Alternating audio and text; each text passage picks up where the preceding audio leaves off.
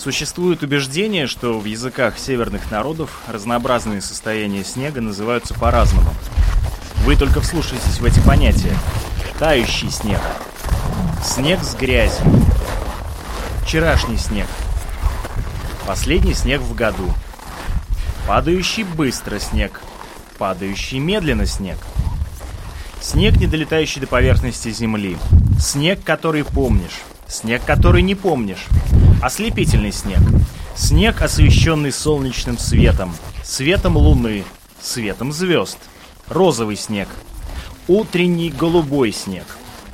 Все это, правда, список выдуманных эскимосских слов. Однако особенность называть разные состояния снега разными словами действительно существует.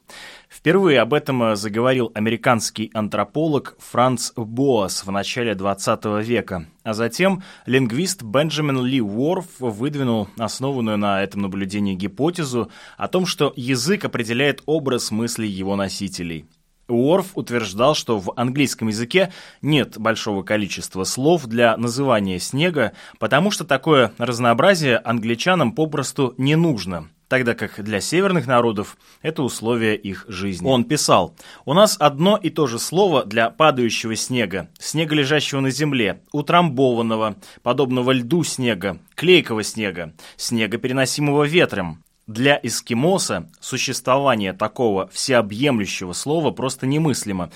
Он бы сказал, что падающий снег и клейкий снег – это понятия разные в плане употребления и в плане восприятия. Он использует для них и других видов снега разные слова. Конец цитаты центральном сибирском диалекте юпик для обозначения разных состояний снега 40 слов, в инуитском 53. Норвежский лингвист Оля Хенрих Магга насчитала у саамов, живущих в Норвегии, 180 слов, называющих снег и лед, и целую тысячу для оленей и связанного с ними разведения. Казалось бы, зачем такое количество слов для одного и того же явления? Язык отвечает потребностям его носителя. Для жителей Крайнего Севера, например, необходимо различать плотный снег, по которому можно идти, и рыхлый, по которому идти нельзя и можно утонуть. Это вопрос жизни и смерти, утверждает лингвист Вильям де Рус Университета Северного Техаса.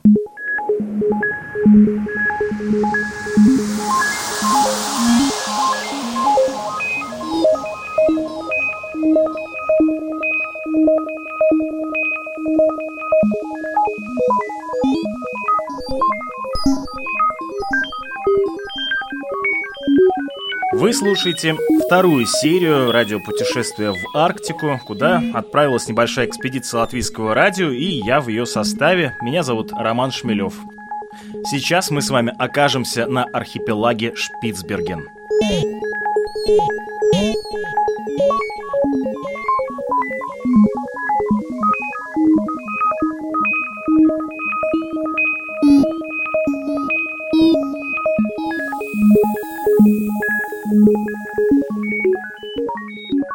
Профессор Свальбардского университета изучения Арктики и Антарктики Александр Прокоп стоит на склоне горы и, словно сыщик, внимательно рассматривает снег сквозь лупу. Александр вонзает длинный, напоминающий саблю снегорез в снежную поверхность горы и выпиливает небольшой кусок. Нужно понять, отличаются ли слои снега между собой. Можно сделать томографию или сканирование, но показатели, полученные таким образом, не всегда бывают точны.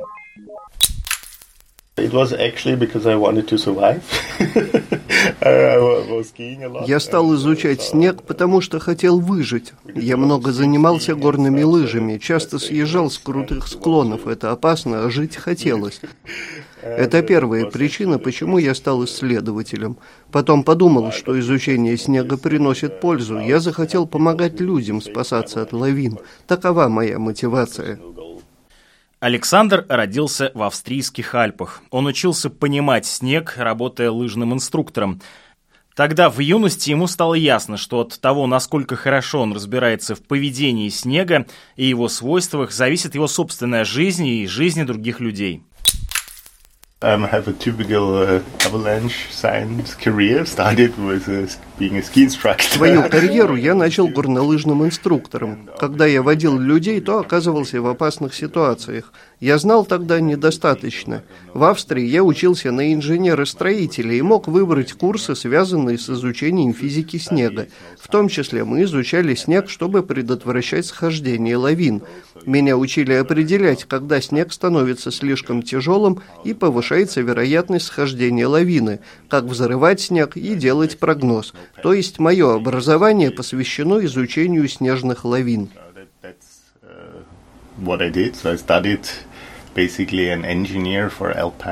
Hazards, and then uh, I focused only on avalanche.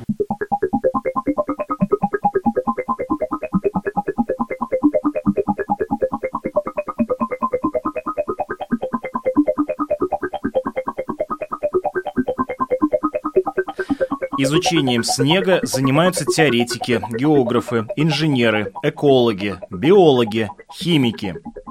Их всех в этой белой холодной материи интересуют свои аспекты. Знали ли вы, например, что крохотная снежинка может рассказать о ранних стадиях зарождения жизни? Дело в том, что в снеге живут бактерии, а химический анализ снега выявит примеси и позволит определить уровень загрязнения атмосферы. Snow is a very difficult uh, matter because it, it changes always the behavior. So uh, mechanically and, and also from uh, the structure and, and uh, also from the consistency. So it's once it's hard, it's solid, then it's liquid. So it, it Снег – сложное вещество, он все время меняет свое поведение и структуру. Снег может быть твердым или жидким, поэтому необходимо его исследовать.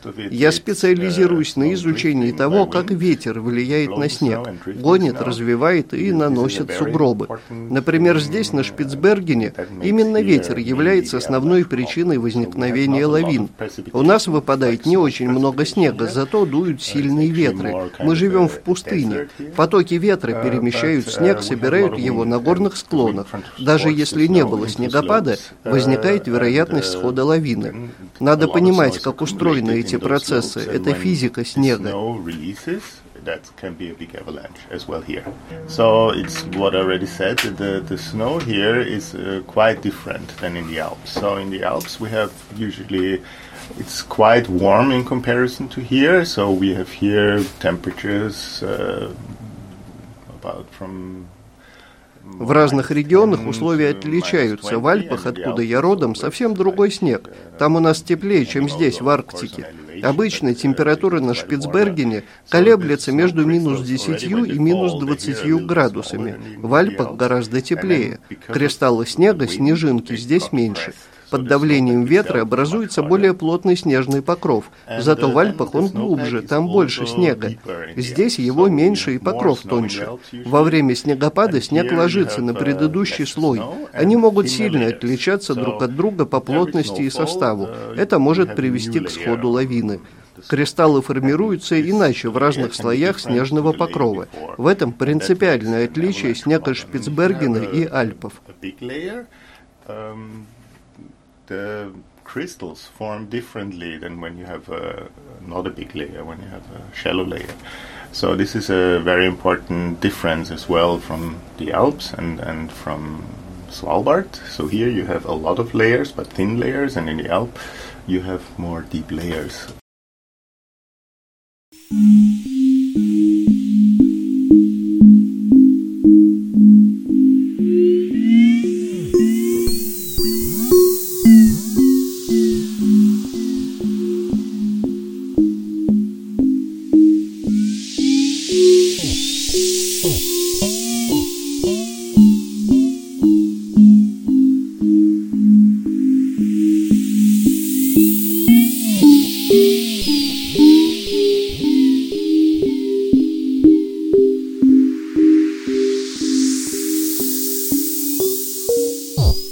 Еще одно важное различие – это температура снега.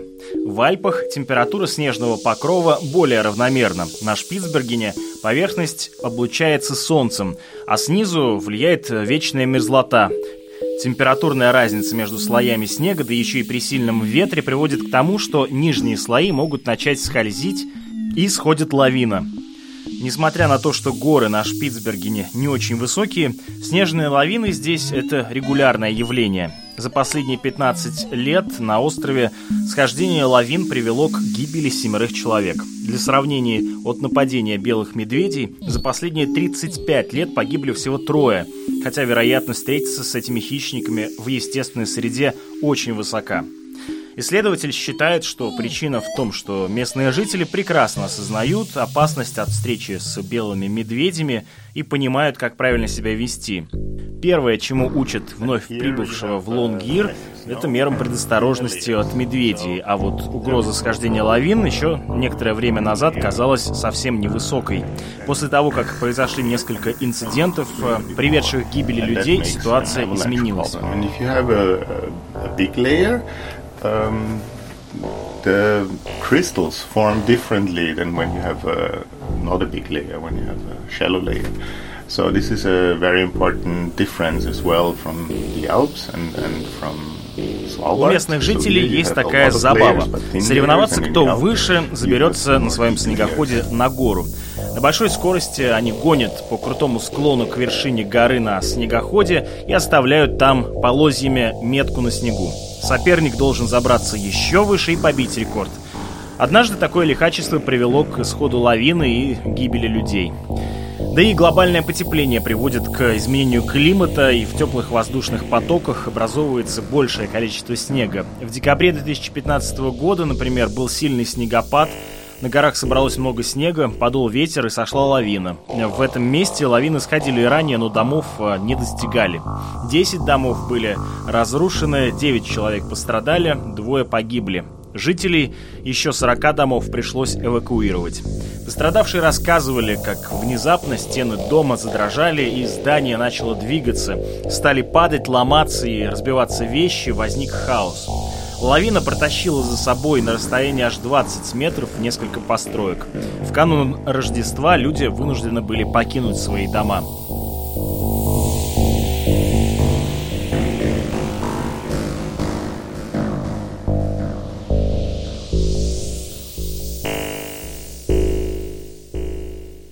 Предсказывать схождение лавин возможно. Ученые разработали цифровую карту, позволяющую моделировать прогнозы.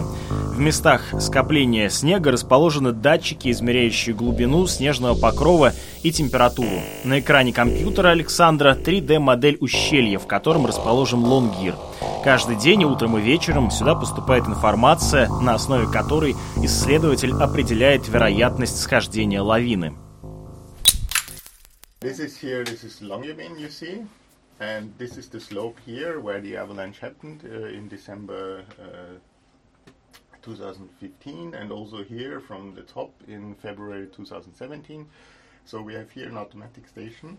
Вы видите модель Лонгиры. Вот с этого склона сошла лавина в 2015 и в 2017 годах. Мы установили там станцию, чтобы точно знать, сколько снега там накопилось. Если тут наберется еще метр или полметра снега, мы должны быть осторожны. Мы разработали и начали применять эту систему только в этом году. Определить, когда именно сойдет лавина, да и сойдет ли вообще, нельзя. Зато мы теперь можем предупредить людей, так как постоянно наблюдаем за тем, как меняются условия. Приводит ли это к увеличению количества снега на склоне? В декабре прошлого года повторился прогноз погоды, как и два года назад, когда сошла лавина. Жители очень нервничали, людей эвакуировали эвакуировали. Но потом мы увидели, что снега скопилось мало, поэтому люди на следующий день вернулись домой. Лавины можно не только прогнозировать, но и предотвращать. Например, в Альпах и Андах принято взрывать снежный покров. В Лонгьере этот способ не практикуется, слишком плотный снег. В течение ближайших лет здесь собираются построить лавинные ограждения. Они будут удерживать слабые слои снега или менять направление его движения. Изменение климата приводит к потеплению воздуха. За последние сто лет средняя температура на Шпицбергене поднялась на 4-5 градусов. Теплое течение Гольфстрим тоже прогревает воздух, а значит, выпадает больше снега и лавины будут происходить здесь чаще и будут становиться мощнее. Погода меняется тоже стремительно. В течение суток температура может подскочить с минус 18 до плюс 3 градусов. 20 лет назад таких перепадов не было. Может пойти дождь, снег набухнет влагой, станет тяжелее, превратится в лед и сорвется лавиной с горного склона. Массы сухого и влажного снега ведут себя по-разному. Лавина сухого снега двигается быстрее, влажного сползает медленнее, но влажный снег при этом почти как бетон рушит здания. И эта проблема характерна не только для Шпицбергена, но и для других мест на Земле.